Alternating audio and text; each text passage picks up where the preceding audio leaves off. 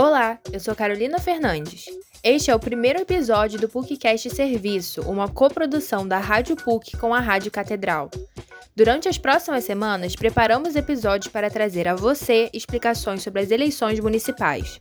Hoje falaremos sobre as mudanças que a pandemia de Covid-19 trouxe para o período eleitoral de 2020. A pandemia de Covid-19 atrasou o calendário eleitoral de 2020. Em julho deste ano, foi gerada a Emenda Constitucional número 107, que trata do adiamento das eleições. Após decisão do Congresso, o primeiro turno está confirmado para o dia 15 de novembro. Caso ocorra um segundo turno, os eleitores voltam às urnas no dia 29 de novembro, último domingo do mês.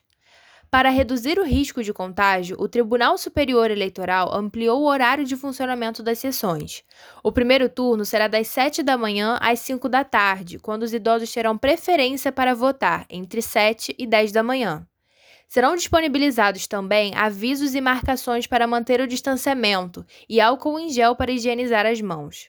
O uso de máscara será obrigatório. Estas observações serão mantidas em caso de segundo turno. Apesar disso, em depoimento à Folha de São Paulo, o TSE afirmou que as urnas não poderão ser higienizadas por mesários ou eleitores, pois há risco de prejudicar o equipamento. Foram suspensas ainda este ano a identificação por biometria, comícios presenciais e grandes passeatas. O site da Justiça Eleitoral oferece um guia com recomendações, entre elas que o eleitor leve sua própria caneta, evite cumprimentos e mantenha a distância mínima de um metro. Aconselha-se também que pessoas que tiveram febre nos últimos 14 dias permaneçam em casa. Para mais informações, foi lançado o Tira Dúvidas Eleitoral no WhatsApp, um assistente virtual criado para facilitar o acesso do eleitor a informações sobre as eleições municipais. Para entrar em contato com o robô, basta acessar o link do site no TSE ou apontar a câmera do seu celular para o QR Code disponibilizado. O presidente da Comissão de Direito Eleitoral da OAB do Rio de Janeiro, Luciano Alvarenga, considera importantes as mudanças na legislação eleitoral, especialmente para manter as datas ainda este ano. Ele ressalta que não é ideal para um sistema democrático o adiamento do processo eleitoral. Então foi feita toda uma regulamentação é, a tempo que permitiu concluir uh, o processo eleitoral ainda dentro do exercício de 2020, permitindo assim a posse dos eleitos em 2021. É, é, foi a melhor é, forma encontrada até o momento né, para preservar o processo democrático é, sem colocar a saúde das pessoas necessariamente em risco. Por conta do isolamento social, quem deixou para tirar ou transferir o título de última hora enfrentou problemas. Os eleitores que se encontram fora de suas zonas eleitorais ainda devem justificar o voto. Mas para diminuir o fluxo de pessoas no local de votação, a justificativa pode ser feita pelo aplicativo e-Título, disponível para smartphones e tablets. Já para os eleitores estreantes que não conseguiram obter o título, a situação difere. A universitária Larissa Lima votaria pela primeira vez este ano, mas não conseguiu tirar o título. Ela conta que percebeu em cima da hora que não possuía todos os documentos necessários. Embora seja residente de Vassouras, ela os mantém no Rio de Janeiro. Quando conseguiu reunir todos os papéis requisitados, começou o isolamento social e os serviços presenciais foram suspensos.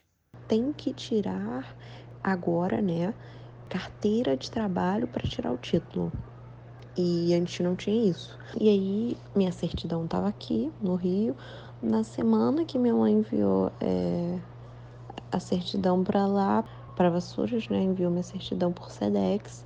Até para chegar mais rápido, eu tinha marcado já para tirar a carteira de trabalho. Aí foi começou a pandemia. Larissa Lima não conseguiu tirar a carteira de trabalho, nem o título de eleitor.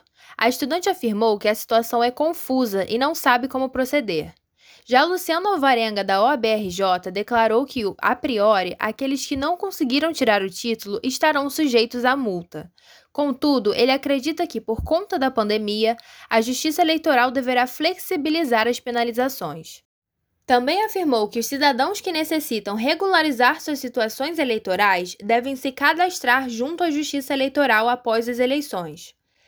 Caso os cartórios permaneçam fechados, o presidente Luciano Alvarenga sinalizou que há um Fale Conosco na página do TRE-RJ, que permite um agendamento específico junto às zonas eleitorais. Os resultados das eleições estarão disponíveis a partir das 5 da tarde dos respectivos dias de votação, assim que houver o fechamento das urnas.